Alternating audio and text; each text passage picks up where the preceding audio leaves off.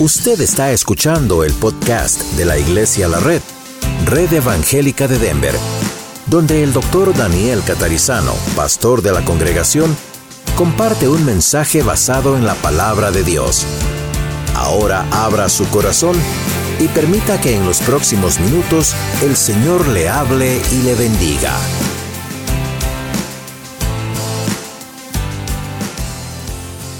Muy bien, estamos en la segunda afirmación de las siete afirmaciones que nos hemos propuesto estudiar en lo que va de este año, en esta primera parte. Yo no sé si ustedes recordaron traer otra vez el papelito impreso que les dimos el domingo pasado, pero por si no se acordaron, hoy vamos a tenerlo en la pantalla también. Pero estamos hablando de siete afirmaciones sobre las cuales vivir, y el primer día aclaramos que no son declaraciones que hay que repetir de memoria hasta el cansancio, sino son siete afirmaciones que nos ayudan a obedecer al Señor. Amén. Así que vayan buscando Efesios capítulo dos, versículo diez. Y vamos a mirar primero la afirmación, después vamos a repasar nuestras siete afirmaciones. Ok. Mientras van buscando, bienvenidos otra vez. Los extrañé bastante a algunos de ustedes que no veo en la semana, ¿verdad? A veces quisiera que la semana fuera más corta. Muy bien, qué lindo es poder estar en la familia de Dios. Son siete afirmaciones, estamos por la segunda. Si usted perdió la primera, recuerde que está el podcast. Si usted va a Facebook, donde dice Red Evangélica de Denver, en la columna izquierda dice podcast, y allí puede usted ver los podcasts o puede oír los podcasts, ¿ok? Y entonces va a ver el primero. Y el día anterior, que fue la, el domingo anterior, que fue el, um, la introducción. All right, Efesios capítulo dos. Efesios dos, diez dice: porque somos hechura suya, creados en Cristo Jesús para buenas obras, las cuales Dios preparó de antemano para que anduviésemos en ellas. ¿Se animan a leerlas juntos? Ok. Porque somos hechura suya, creados en Cristo Jesús para buenas obras, las cuales Dios preparó de antemano para que anduviésemos en ellas. Bueno, antes de entrar en la explicación de lo que eso significa, vamos a mirar la pantalla y vamos a ir leyendo las siete afirmaciones. ¿De acuerdo? Adelante, Ángel. La leemos juntos. Afirmación número uno. Dios es soberano. Dios no está a nuestro servicio, sino nosotros a servicio de Él. El texto bíblico, bueno, ya pasó. Dios tiene un plan para la humanidad y nuestra vida es parte de de ese plan. Efesios dos diez. Afirmación número tres. Dios, el Espíritu Santo, intercede por nosotros según el plan de Dios. Romanos ocho veintiséis y veintisiete. Afirmación número cuatro. Debemos orar para que la voluntad de Dios se haga aquí como se hace en el cielo. Mateo seis diez. Afirmación número cinco. Debemos movernos en el plan de Dios para la humanidad, no en nuestros planes. Segunda Corintios cinco quince. Afirmación número seis. Debemos permanecer en Cristo y en su palabra, porque esa es la clave de todo. Juan ocho treinta y uno treinta y dos. Afirmación número siete. Debemos ser llenos del Espíritu Santo para poder vivir en estas afirmaciones. Efesios cinco dieciocho. Gracias, Ujieres. Volvemos ahora a la número dos en el siguiente slide. Y si usted no tiene estas afirmación por, afirmaciones por escrito, la semana pasada repartimos unas en español y el equivalente en inglés. ¿Okay? Así que si no lo tiene, quizá puede levantar la mano y los Ujieres se lo acercan. Si se lo olvidó, no. Okay, pero si no lo tiene, sí. Se lo olvidó, está en casa. ¿Sabe dónde lo dejó? Al lado de la Biblia que estaba en la mesa en la sala, ¿se acuerdan? All right. Dios tiene un plan para la humanidad. Dios tiene un plan para la humanidad y nuestra vida es parte de ese plan. Um, muchas veces ustedes y yo escuchamos declaraciones tales como: Dios tiene un plan para su vida. ¿Cuántos han escuchado eso, verdad? Y es cierto, Dios tiene un plan para nuestra vida. Y constantemente escuchamos eso. Esta semana yo estaba investigando para hacer este sermón y orando, investigando en la semana, y estaba mirando a ver cuántos lugares en el internet, por ejemplo, hay declaraciones así que tienen que ver con que Dios tiene un plan para su vida, Dios tiene un plan para su vida. Y hay infinidad de artículos, de videos, de cosas. Y yo quería buscar... Dios tiene un plan para nuestra vida y casi no lo podía encontrar. Porque el gran énfasis de mucha gente ha sido Dios tiene un plan para su vida, ¿verdad? Y usted es un campeón y su vida puede ser mejor y, y todo es su vida, su vida, su vida, su vida, su vida a nivel personal. Y aunque es necesario ver eso, muy poco se habla de la familia. Muy poco se habla de Dios tiene un plan para nuestra vida y Dios tiene un plan para la humanidad. Y usted y yo estamos involucrados en ese plan. Nos concentramos tanto como humanidad en nosotros mismos que descartamos la idea de que lo que ocurre en nuestra vida a nivel personal, en el matrimonio, con los hijos, en, el, en las finanzas...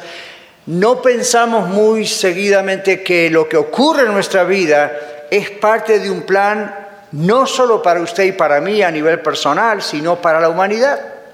Y esto es una verdad que muy poca gente conoce. Me animo a decir que es una verdad que inclusive muy pocas iglesias conocen. ¿Y por qué? Bueno, ¿cómo sé eso? Porque usted, como yo, hemos escuchado especialmente en las últimas décadas muchos mensajes que tienen que ver con la superación personal. ¿Cuántos de ustedes han escuchado eso, verdad? Usted puede ser esto y aquello. Si usted se propone algo, lo logra. Si usted insiste en orar por X cosa, Dios se la va a dar. Siempre es uno, ¿verdad? Siempre es la superación personal, siempre es el éxito personal. Y ok, eso tiene su lugar, pero llega un momento donde uno piensa, ¿todo se trata de mí? ¿De mi superación personal? Sí, es cierto que necesito vencer traumas, es cierto que necesito vencer esto o aquello, pero ¿será que el mundo gira alrededor mío? No. Todo lo que nos sucede a usted y a mí, que pocas veces consideramos, es parte de un plan. Usted y yo sabemos que Dios es soberano, dijimos el domingo pasado, ¿verdad? Primera afirmación, Dios es soberano. Él no está a nuestro servicio, nosotros estamos al servicio de Él.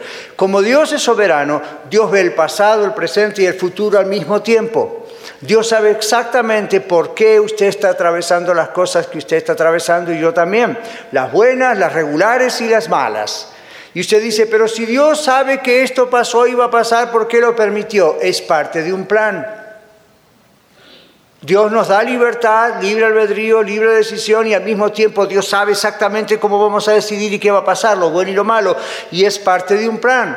Y la Biblia dice que Dios se glorifica a sí mismo en ese plan. Pero como el videoclip que vimos recién, es como en el tráfico. Uno no ve dónde está el problema porque está en su propio carro. Pero si uno pudiera mandar un dron... como los que hay ahora, y de arriba, mirar el resto del tráfico. ¿Cuántos de ustedes quisieran hacer eso, verdad? Yo cuando estoy ahí atascado en el tráfico digo, ¿por qué no tengo un dron? ¿Y para qué quiere pasar un dron? Nomás de puro curioso para saber quién está haciendo el problema allá adelante, porque no voy a solucionar nada con tener un dron. Nada más satisfacer la curiosidad, ¿verdad? Usted va con su esposa, o su esposo, o sus hijos, y tienen que decir, ¿por qué no bajas y corres hasta allá y me dices a ver qué está pasando? ¿What? ¿Para qué? ¿Pura curiosidad? Pero así es la vida. Nosotros no sabemos por qué a veces estamos atascados en el tráfico de la vida. ¿Por qué no podemos avanzar en algo? ¿Por qué parece que luchamos y no, no, no ocurre nada? ¿Por qué ocurren cosas alrededor y Dios las permite? Bueno, simplemente es porque no tenemos la perspectiva de arriba. Tenemos nuestra propia perspectiva. Y lo único que usted y yo podemos ver es lo que pasa alrededor nuestro, o lo que está en nuestra inteligencia, o hasta donde estudiamos, o hasta lo que nos contaron. Dios quiere que usted a partir de hoy comience igual que yo a mirar las cosas desde el punto de vista de Dios. Y usted dice, pastor, ¿cómo se hace eso? Lea la Biblia. Qué noble idea, ¿verdad? Lea la Biblia. Y usted dice, ¿en la Biblia me va a revelar por qué en mi vida pasa tal cosa? Probablemente no. Probablemente no le va a decir... Daniel Catarizano, capítulo tres de Mateo, versículo ocho, esto te sucede así. Porque... Obviamente no, Porque se imagina con los billones y billones de personas que hay en el mundo, si en la Biblia tuviera que estar registrado su nombre y el mío con todas las cosas, eso no es necesario. Pero la Biblia nos dice que Dios está bajo control de todo y que nada de lo que sucede escapa a su realidad. Y cuando usted dice, ¿por qué Dios permite esto y lo otro? ¿Por qué cree que Dios permite esto y lo otro? Porque Dios no toma un control remoto, un remote control, como tenemos nosotros para quizá mirar el televisor o cosas así, hoy en día para abrir el carro, para todos tenemos cada vez, ¿verdad? Dios no trabaja con un control remoto. Dios no dice, veinte de enero de dos mil diecinueve, Daniel Catarizano, pipa, pa, pa, pa, pa, pa, pa, ¡pup! Vaya para allá, no. Pero Dios sabe hacia dónde voy a ir. Dios sabe si lo voy a buscar para tener su dirección o si no lo voy a hacer. Sin embargo, la Biblia dice que a los que amamos a Dios todas las cosas ayudan a bien. ¿Por qué? Porque somos parte de un plan mucho más grande que nuestro propio plan. Dios nos ha hecho, dice aquí, hechura suya. Es decir, nos hizo con sus propias manos. ¿Cuántos de ustedes recuerdan el primer y segundo capítulo del libro de Génesis, el primer libro de la Biblia, verdad? Entonces, se dieron cuenta que Dios dice, y dijo Dios sea la luz. Fue la luz. Dijo Dios que las plantas hagan esto. Y dijo Dios que los peces. Y dijo Dios que... Y dijo, y dijo, y dijo, y dijo. Y de repente dijo Dios, hagamos al hombre a nuestra imagen y semejanza. Y tomó barro del lodo y lo hizo con sus manos. Usted y yo somos una obra maestra del Señor, donde no solamente Dios dijo, sea el hombre, sea la mujer. Dios intervino directamente con sus manos para crear al ser humano. Así de tan especiales nos ha hecho. Y no estamos por casualidad. No estamos aquí porque somos un producto de la unión de nuestro papá y mamá. Dios sabía eso. Y usted dice, bueno, ¿y qué tal si soy producto de un incesto, de una violación, de, una, de un rape? ¿Usted cree que Dios no sabía? Y usted dice, Dios, ¿por qué lo permitió? Para tenerlo a usted aquí. No es la mejor manera de entrar a la tierra, pero entró. Y lo que Dios puede hacer con eso, usted no se imagina. La Biblia dice, lo que el diablo intentó para destrucción, Dios lo toma y lo hace bendición. Personas como su servidor podrían no estar en este mundo, a no ser que papá y mamá de este servidor, cuando el médico dijo, mejor abortar, dijeron no. ¿Y abortar por qué? Bueno, porque yo era un cuate, un twin, un gemelo, en el vientre de mi madre, y siempre tan egoísta dije, o yo o nadie. Entonces mamá perdió el otro. Y cuando el médico se dio cuenta que yo estaba en ese vientre, la primera cosa que la ciencia dice es, hay peligro de vida para esta mamá, hay peligro de vida para este niño. Y papá y mamá pensaron, hay peligro de vida de que no se haga lo que Dios quiere que se haga. Entonces Dios dijo, adelante. Y papá, acá estoy. Todo lo que supuestamente iba a ser un desastre y que si se hubiese seguido el curso de solamente la inteligencia, hubiese ido por otro lado. Pero Dios sabía que le iba a poner fe en el corazón a estos dos para seguir adelante con el embarazo. Ve, uno no sabe por qué de repente pierde uno y el otro no. Uno no sabe por qué muere un niño pequeñito. Uno no sabe por qué Dios no toma una palabra y termina con las guerras en Medio Oriente. Uno no sabe por qué la injusticia. Uno no tiene explicación para todas las cosas. Pero esto es lo que usted y yo necesitamos saber. Dios es soberano, Dios tiene un plan y usted no está en esta tierra por casualidad. ¿Cuántos de ustedes saben que no están en la iglesia de la red por casualidad? ¿Cuántos de ustedes saben que no están en Denver o en la ciudad que ustedes viven por casualidad? Usted pensó, quizá me voy a ir a los Estados Unidos porque ahí voy a ser unos chavitos más. Dios sabía y Dios lo permitió. Y usted dice, bueno, quizá no entré de la manera correcta, eso está bien, eso está mal. Bueno, podríamos hablar de eso en otra sesión, pero esto le digo, Dios sabía y Dios lo permitió. Y usted está en este lugar. Y hay muy buenas iglesias alrededor de la ciudad, pero Dios dijo, te quiero en la red. Y usted dice, ¿para qué? I don't know, pero está ahí. ¿Por qué? Ya sabremos por qué. Y usted dice, ¿por qué? A lo mejor yo seré el futuro pastor de la iglesia de la red. The position has been taken.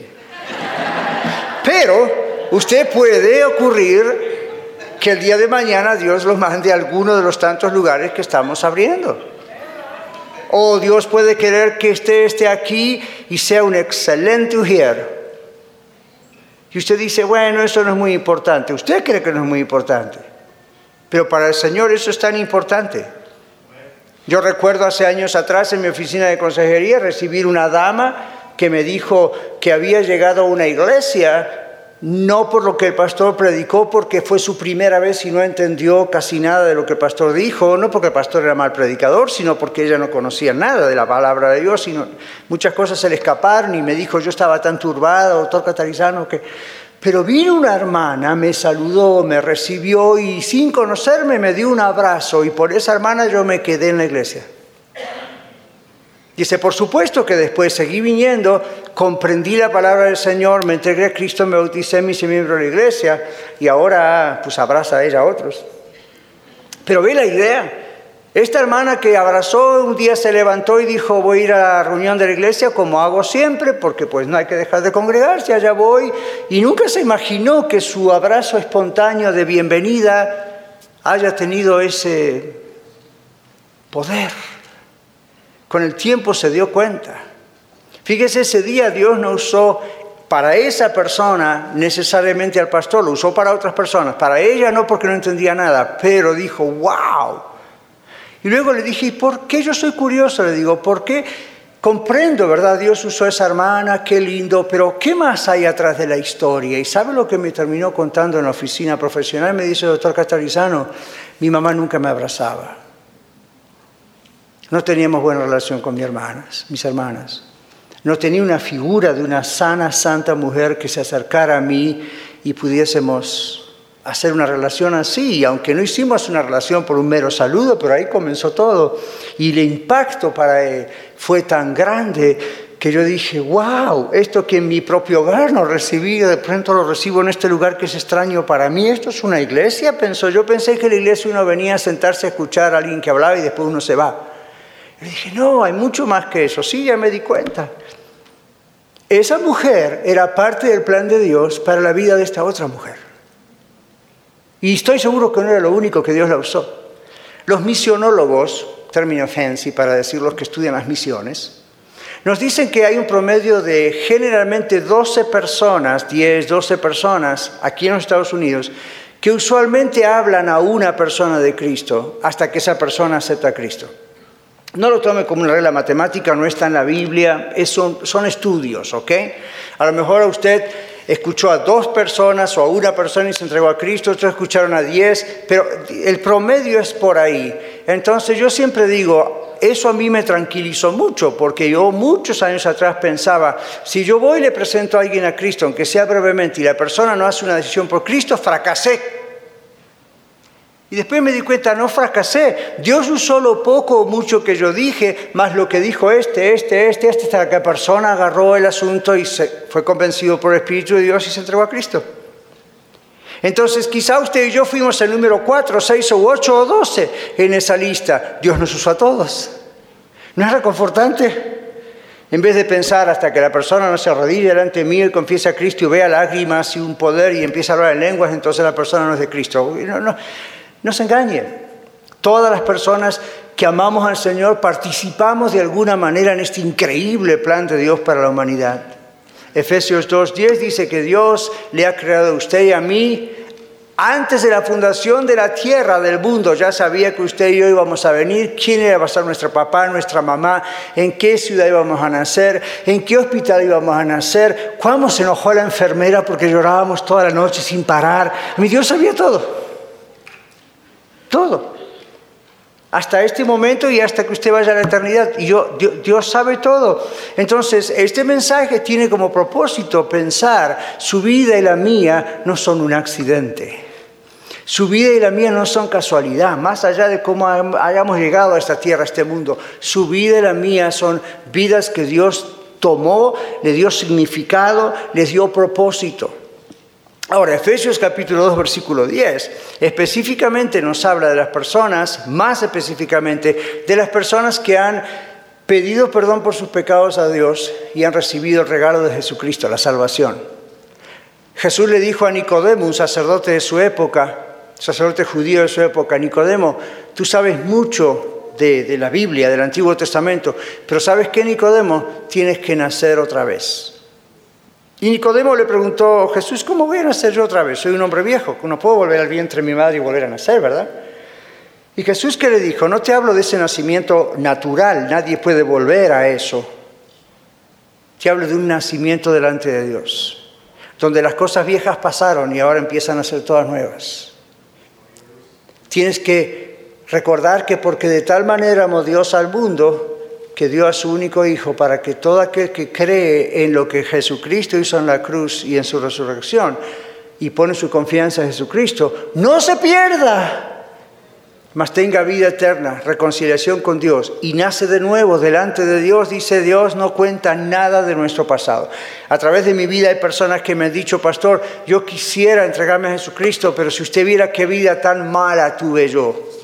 ¿A cuántos Mateo? ¿A cuántos traicioné? ¿O cómo le pegaba a mi esposa o a mi esposo? ¿O yo usaba drogas o usaba alcohol? ¿O para mí el sexo era un divertimiento y me acostaba con cualquiera? ¿O yo esto? Dios no me puede amar a mí. Yo les digo, justamente, usted es el candidato perfecto. Y otras personas dicen, no, pastor, porque yo sé demasiado. Siempre estuve en la iglesia, me bauticé de chiquito y conozco muchas cosas. Y mire, yo le puedo hablar de teología y de historia y de geografía. Y yo, usted es el candidato perfecto. O sea, tan perdido como el otro.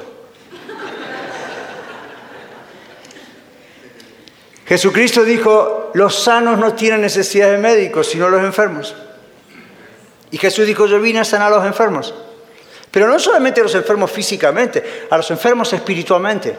Nicodemo era un mero mero que todo el mundo reverenciaba porque era un tremendo doctor en teología y cosas de Dios. Y Jesús lo miró y le dijo con mucho amor, tienes que volver a nacer, Nicodemo, querido mío. Y Nicodemo a veces es criticado por la gente porque fue de noche a Jesús, ¿verdad? Lo que muy poca gente sabe es que Nicodemo no iba solamente por él. Nicodemo pertenecía a un grupo de gente religiosa muy profesional, tipo profesores de universidad diríamos hoy, y fue enviado por ese grupo para hablar con Jesús de noche. Personalmente pienso, a Jesús no le importó que Nicodemo vino en las condiciones o de parte de quién o la hora que vino. Lo único que le importó a Jesús es que Nicodemo vino. Nicodemo vino a él. Yo no sé cómo está su vida hoy, Dios sabe, usted sabe, pero a Dios no le importa cómo está su vida, lo que Dios quiere es que usted venga a Él, así tal cual está. Y si usted dice, yo estoy muy sucio, si no, maté a varias personas o cosas así hasta extremas, Dios dice, usted es el candidato perfecto para que yo le dé mi salvación. Los que creen que no necesitan a Cristo, pues no lo van a tener y van a terminar en el infierno. Pero los que creen en Cristo, los que saben que somos pecadores y depositamos nuestra confianza en el Señor Jesucristo, vamos a ser salvos. Eso es el plan de Dios. La Biblia dice que Dios no quiere que nadie perezca. No estoy hablando de la muerte en la tumba, sino la muerte eterna. Sino que todos procedan al arrepentimiento. Luego dice, por todos murió. Entonces, ¿quién recibe la salvación? El que recibe la salvación. El que dice, yo quiero ser salvo. Y dice, y la única forma no va a ser más que aceptando a Cristo, porque Él lo hizo por mí. Hay personas que piensan, bueno, aquí Dios en Efesios dos diez dice que Él hizo obras para que nosotros descubramos cuáles son esas buenas obras. ¿Verdad? Quizá esas buenas obras, dicen algunos de lo que dice Dios en Efesios dos diez, deben ser, bueno, Dios me va a revelar que tengo que you know, salir de la iglesia y darle veinte dólares a algún homeless en la calle. Bueno, good for you, pero eso no es lo que está hablando la Biblia. Bueno, a lo mejor las buenas obras que dice Efesios dos diez, pastor, tendrá que ver con, you know, hay gente en la cárcel que necesita ayuda o en las, uh, you know, en los hospitales o... Good for you, vaya, hágalo. Pero nada de esas cosas va a ganarle a usted su salvación. Dios en Jesús ya hizo la obra necesaria y única, aceptable delante del Padre. No trate de competir con Jesucristo. No va a ganar. Yo tampoco. Aquí dice que hacemos obras que Dios destinó de antemano porque Él tiene un plan para nuestras vidas. Y quizá usted en este día dice, bueno, pastor, pero yo me siento confundido, confundida, mi matrimonio no anda bien, los niños tampoco, tengo problemas en el trabajo, tengo problemas de salud, o yo soy muy joven, o yo soy mediana edad, o yo ya soy muy anciano, mire, tengo artritis, tengo artrosis, tengo esto, tengo el otro. Y Dios le dice, ¿y tú crees que por todo eso no te puedo usar? ¿Es la artritis un problema para mí?, dice el Señor. No está en la Biblia, pero aquí va la paráfrasis. ¿Es el cáncer un problema para mí? ¿Es la falta de memoria un problema para Dios? ¿Es la excesiva memoria de tantas cosas viejas pasadas un problema para Dios? ¿Son las canas un problema para Dios? ¿Son la falta de canas porque soy muy joven un problema para Dios? ¿Es mi falta de entrenamiento, mi falta de seminario, mi falta de escuela de ministerios de Colorado un problema para Dios? Nada es un problema para Dios. Dios le va a usar y le sigue usando en esta etapa en su vida como usted está con lo que Dios quiere usarle en este momento. Y si usted dice, pero yo, you know, usted no me ha dado una posición, un cargo, un privilegio en la iglesia, pastor. Si llega a tener esa actitud, menos va a ocurrir. Pero esta es la idea, ¿verdad? La idea es no espere eso. No piense, servir a Dios es una posición de liderazgo, como la que tiene el pastor, o los sugieres, o los, sino esto y el otro líder de acá y de allá. No espere eso. Y no lo estoy invitando a que haga las cosas por su cuenta y salga del orden de la iglesia. Lo que estoy diciéndole es, ¿dónde está usted en este momento? ¿Es usted un estudiante? ¿Es una ama de casa? ¿Es un trabajador? ¿Tiene su propia empresa? ¿Es un empleado? ¿Es una empleada? ¿Qué hace? ¿No tiene trabajo? ¿Tiene trabajo? ¿Tiene estudios? ¿No tiene estudios? No importa. Más bien pregúntele a Dios, Señor, en esta etapa de mi vida, ¿cómo me estás usando? ¿Cómo me quieres usar? ¿Y dónde encajo yo en ese plan que tú tienes? Porque para mí hasta ahorita hay mucho tráfico frente de mí. Estoy atascado en este carro de mí mismo, de mí misma, y no sé para qué lado ir. Yo recuerdo hace muchos años atrás, estaba en México, fui muchas veces a México a predicar y en aquella época iba seguido, hace años atrás, y estábamos en Ciudad de México rumbo a Querétaro. Y me habían dicho, esta es la cantidad de tiempo que va a tardar, lo vamos a llevar junto a otros consiervos en un carro, éramos cuatro o cinco personas. Y yo miraba el reloj y seguíamos en la Ciudad de México. Y pasaban las dos horas y seguíamos en la Ciudad de México. Básicamente habíamos avanzado dos o tres blocks. Y yo veía un carro de este lado, el otro para acá, el otro para allá, el otro para acá, el otro para allá, el otro para arriba, el otro para abajo. Y yo decía, ¿para qué tenemos luces, verdad? ¿Para qué hay líneas? ¿Para qué hay tanta cantidad de autos en la Ciudad de México? Bueno, porque los hay. ¿Qué quiero decir con eso? Estábamos atascados en el medio de la Ciudad de México. Con los bocinazos, ¡viva, va, va! Hasta que por fin un alma misericordiosa más adelante decidió hacerse un lado y todos empezamos a, oh, ok. Y ahí descubrió, no hay que ser un científico para descubrirlo, pero uno piensa, ¿no? En la cabeza del predicador uno piensa analogías y cosas y uno piensa, bueno, ok, así está el mundo, estamos todos atascados tocando bocina uno al otro. ¡Pum, pum, pum, pum! ¿Qué hace ahí? Y uno piensa, ok, con estar dándole duro a la bocina, ¿estamos avanzando? No, pero aquí va la descanalización de mi frustración. Y uno dice, ¿pero avanzamos? No.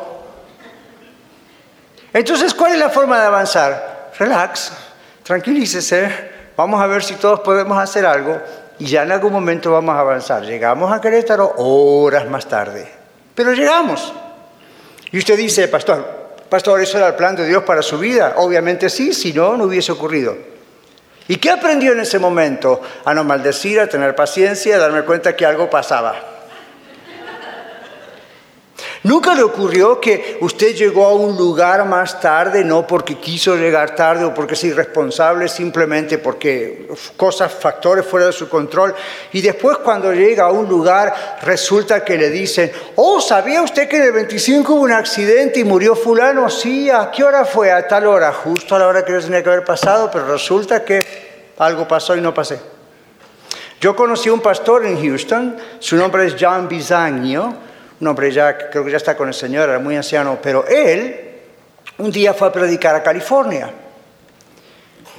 Cuando quería llegar otra vez a Houston, el pastor de una iglesia muy grande, una mega church de miles de personas, y él contaba que él estaba en California y quería llegar a Serra para llegar al servicio ese domingo.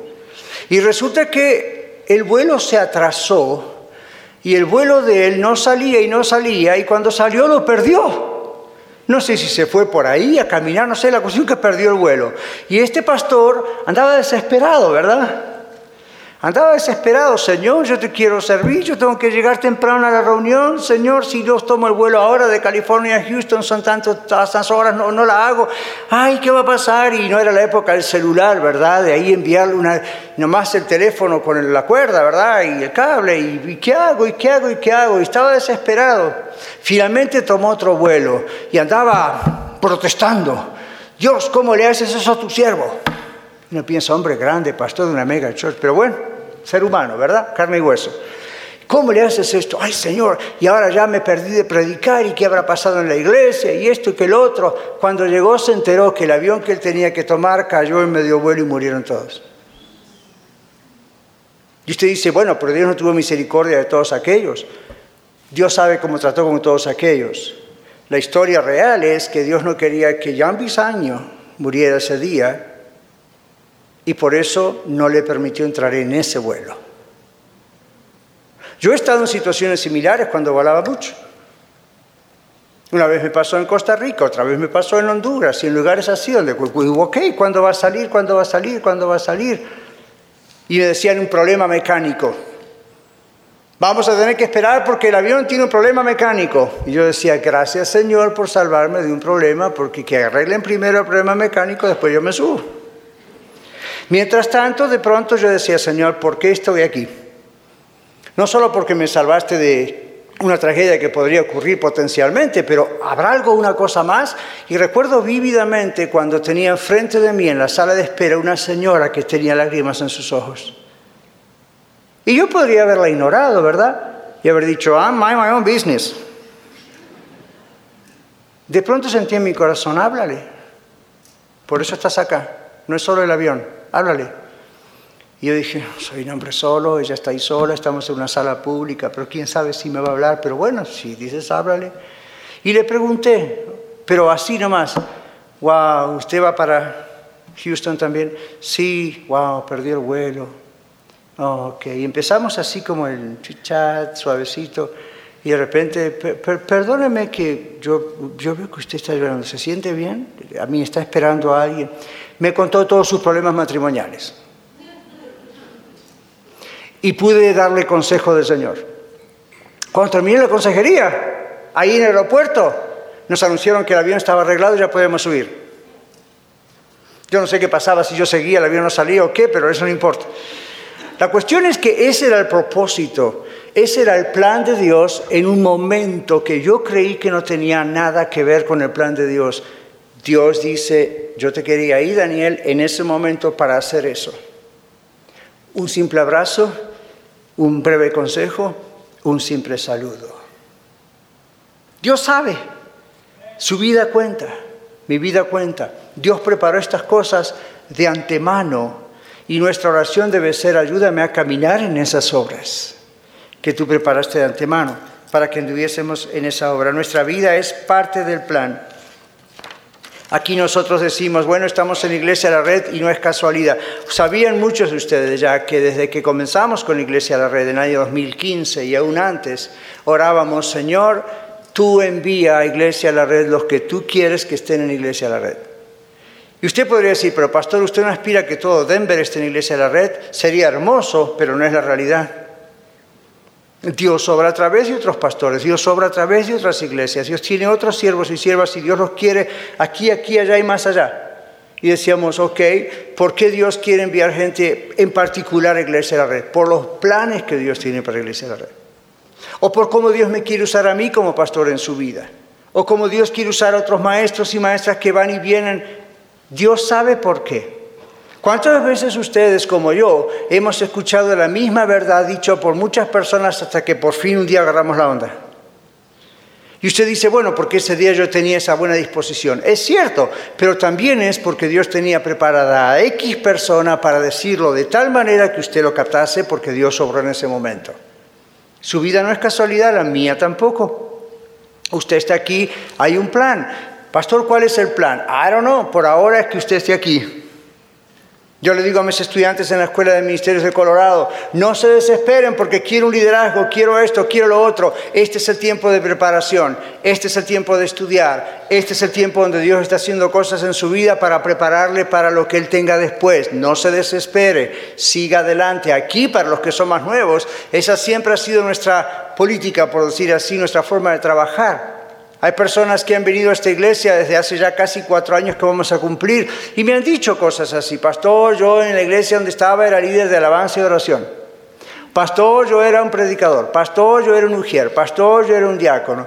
Y ahora estoy aquí. Yo les digo, bienvenido. Y, bienvenido. Pero no me va a poner a cantar, no. Porque yo no sé quién es usted. Hay que hacerse a la familia de la red y captar la, lo que Dios tiene para esta iglesia primero. Yo no voy a otra iglesia y digo, yo soy el pastor Catarizano, me escuchó en la radio, quiero predicar. Me sacan de patitas a la calle. ¿Ese es el plan de Dios? No. Uno se adapta al plan de Dios, se adapta al orden de Dios. Entonces uno dice, ok, muchos textos en la Biblia que no tendríamos tiempo, pero se los voy a mencionar. Porque yo los apunté y como algunos de ustedes apuntan, aquí van, no me pidan que se los repita, ¿ok? Porque no es una clase, pero aquí van. Proverbios tres, cinco y seis nos habla de los propósitos de Dios.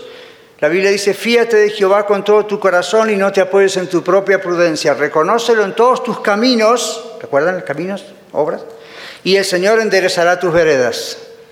No seas sabio en tu propia opinión, teme a Dios y apártate del mal porque eso será medicina para tus huesos, etcétera. Proverbios tres, cinco, seis. Proverbios dieciséis, nueve nos habla de esto. Romanos capítulo doce, versículo dos. Nos dice, no se conformen a este siglo. No está hablando del siglo veintiuno. Está hablando de la idea de todo lo que ustedes escuchan, y yo, en televisión, en radio, en Facebook, en Twitter, en Instagram, en los vecinos, en los parientes. En... No se conformen a eso, dice, renueven su mente.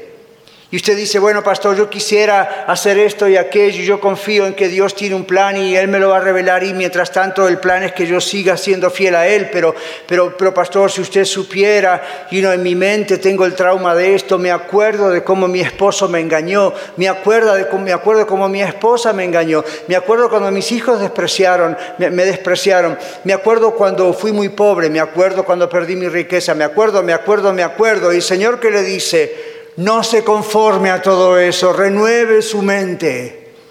Pero no renueve como la psicología popular. La psicología popular le dice, cierre los ojos y haga de cuenta que está trabajando, está caminando en la arena, en el mar, y los pajaritos vuelan, y relájese. Y algunos me han dicho, a mí no me gusta el mar, no quiero sentir la arena en los pies, eso no me relaja, me estresa. La solución no es esa.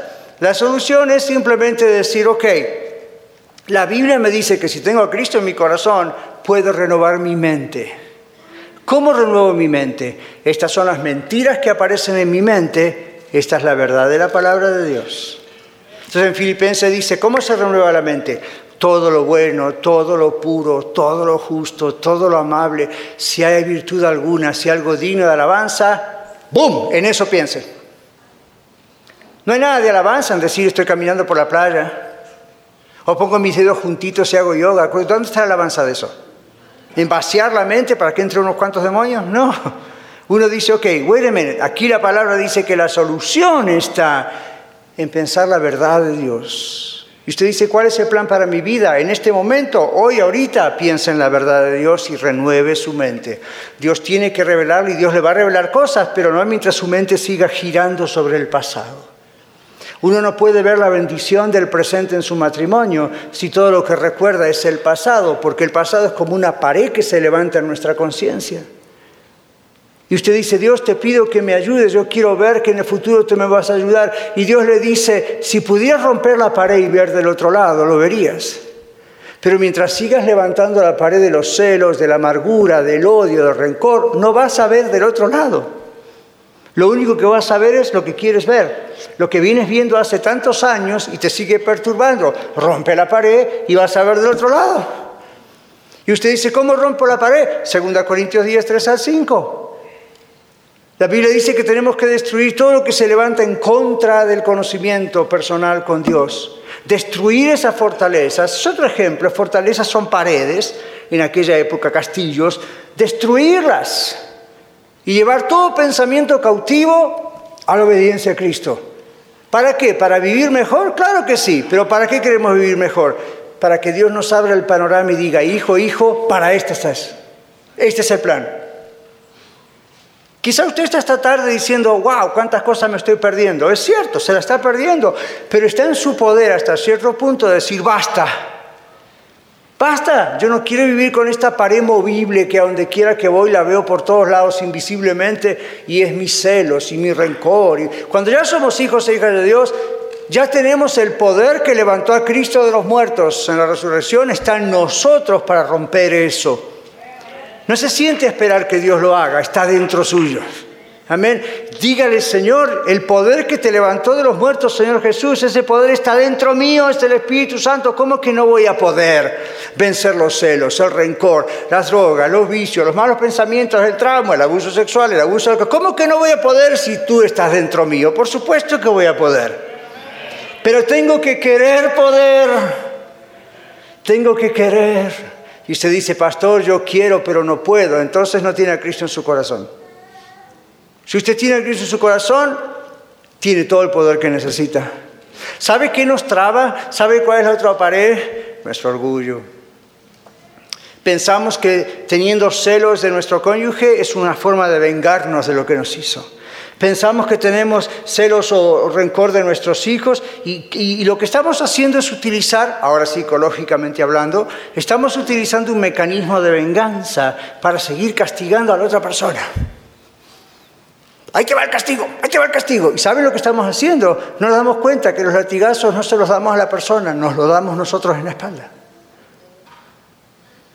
La Biblia dice, renueve su mente. Déjeselo al Señor. Segunda Corintios diez, tres a cinco. Señor, yo destruyo estas fortalezas que se levantan en contra de mi relación contigo. Y llevo cautivo mis pensamientos, el rencor, el odio. Lo llevo cautivo, lo obligo cautivo que vaya a obedecer a la verdad de Cristo Jesús. Y usted dice, Jesús dice, conocerán la verdad y la verdad os hará libres. ¿No le gustaría estar libre de todo ese rencor? De todo ese odio, de todos esos celos, de estar arrastrándose por la vida como si fuese un esclavo. Pero pastor, soy salvo, es un esclavo salvo. Y sigue, y sigue, y sigue. ¿Para qué si Dios le dio libertad? ¿Para qué cuando Dios le dice, si me dejas obrar y cuando te saque todo eso a la espalda, mira lo que tengo planeado para ti? Hmm. Para concluir, ¿por qué cree usted, los que conocen la Biblia, que en la carta de Timoteo, en una de las cartas, Pablo dice, si alguno anhela obispado, obispado es una palabra fancy, pero es la idea de liderazgo. Si alguno anhela liderazgo, por ejemplo, en la iglesia, dice, buena obra desea, pero es necesario que el obispo sea marido de una mujer, sola mujer, irreprensible, no dado al vino, no pendenciero, no codiciosa, ganancia deshonesta, bla, bla, bla, bla, bla, bla. Y usted dice, ¿y no habla de la unción? En ese texto no. ¿Y no dice cuánta educación tiene que tener? En ese texto no.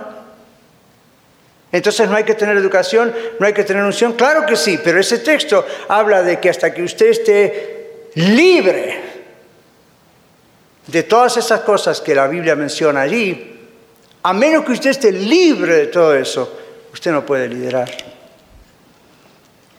Porque liderar va a hacer que, un, que, que el problema se refuerce y se ponga cada vez peor.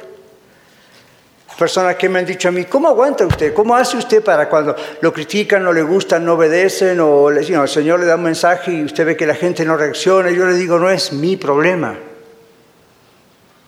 Yo soy el cartero, aquí lleva las cartas y le doy el mensaje. Yo no cambio a nadie. Entonces no lo tomo personalmente. Cuando recién comenzaba la vida del ministerio, era muy joven, muy jovencito, y me tomaba todo personalmente, todo a pecho, como se dice, ¿verdad?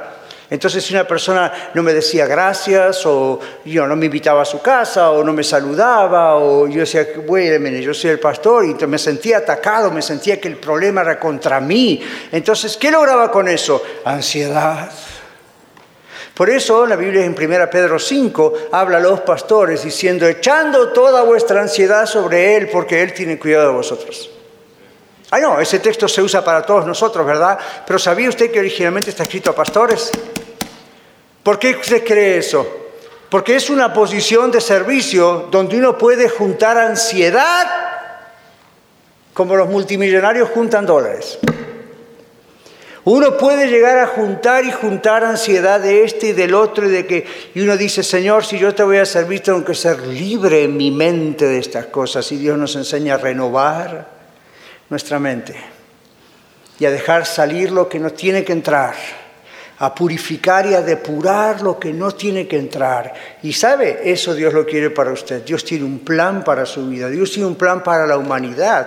Yo no sé si algún día usted va a ser presidente de una corporación o del país, aquí o en otro lado. Yo no sé si usted o yo algún día tendremos una posición política o en una escuela o en la iglesia. O I don't know. Yo no sé, yo no soy Dios, pero una cosa le digo.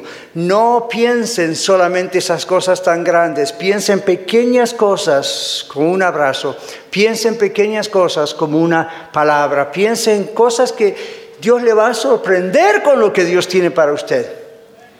Pero no lo va a poder hacer Dios hasta que rompa esa pared usted. No le pida a Dios que la rompa. Ese es su trabajo. Ese es mi trabajo. Vamos a orar. Vamos a responderle al Señor. Luego vamos a cantar juntos un himno. Padre, en este momento estamos juntos confesando, Señor, que ¡wow! Las paredes que levantamos, piedra por piedra, ladrillo por ladrillo. Perdónanos, Señor. ¿Por qué vivir una vida esclavizada cuando tú nos dices que si te conocemos a ti, la verdad, seremos verdaderamente libres? Perdónanos, Señor, por estar en la verdad y al mismo tiempo levantar paredes. Destruimos en tu nombre, oh Señor Jesús, toda fortaleza que se levanta en contra del conocimiento de ti, en contra del conocimiento personal de ti. A veces le echamos la culpa a Satanás y a los demonios, pero ¿cuántas veces nosotros mismos somos los que hacemos todo eso? Perdónanos, Señor. Tienes un plan para cada una de estas vidas. Señor, mira estas vidas aquí en la red esta tarde, vidas preciosísimas. Algunos de ellos tienen una autoestima tan baja, pero tú dices, no importa que es lo que ellos piensen de ellos mismos. Yo los he creado, yo les he permitido estar en esta tierra. Hay un propósito para ellos en las familias donde están, en los barrios donde están, en la iglesia donde están, en el trabajo donde están ahora, lo que va a ocurrir en el futuro. Todo tiene un propósito, mi Dios. Ayúdanos a ver eso con toda humildad y agradecerte, porque nuestra vida es una vida significativa para ti. Podríamos haber muerto, podríamos haber sido abortados, podríamos haber desaparecido de este planeta, podríamos haber no nacido, pero tú permitiste que naciésemos y aquí estamos a pesar de todo lo que pudo haber ocurrido en nuestras vidas y todo nos enseñó algo. Oh Padre, yo miro desde aquí a la congregación y no soy profeta ni hijo de profeta, como dijo uno, pero la verdad puedo ver tanta cosa hermosa que tú puedes hacer con cada vida, en cada hogar, en cada matrimonio, en la iglesia, en esta ciudad. Y a veces decimos, no permitas que el enemigo haga esto y lo otro. Ok, está bien, no permitas. Pero hoy te decimos, Señor, quebrántanos a nosotros, porque nosotros somos los que levantamos paredes entre nosotros y tú, entre nosotros y nuestro cónyuge, entre nosotros y los hermanos en la iglesia, en el trabajo, en el, con los hijos. Pedimos humildad hoy, pedimos quebrantamiento en nuestro corazón para que realmente, realmente podamos ser usados por ti en este plan que tú tienes para la humanidad de redimir, de salvar. Te damos gracias en Cristo. Muchas gracias por escuchar el mensaje de hoy. Si tiene alguna pregunta en cuanto a su relación personal con el Señor Jesucristo o está buscando unirse a la familia de la Iglesia La Red, por favor no duden en contactarse con nosotros.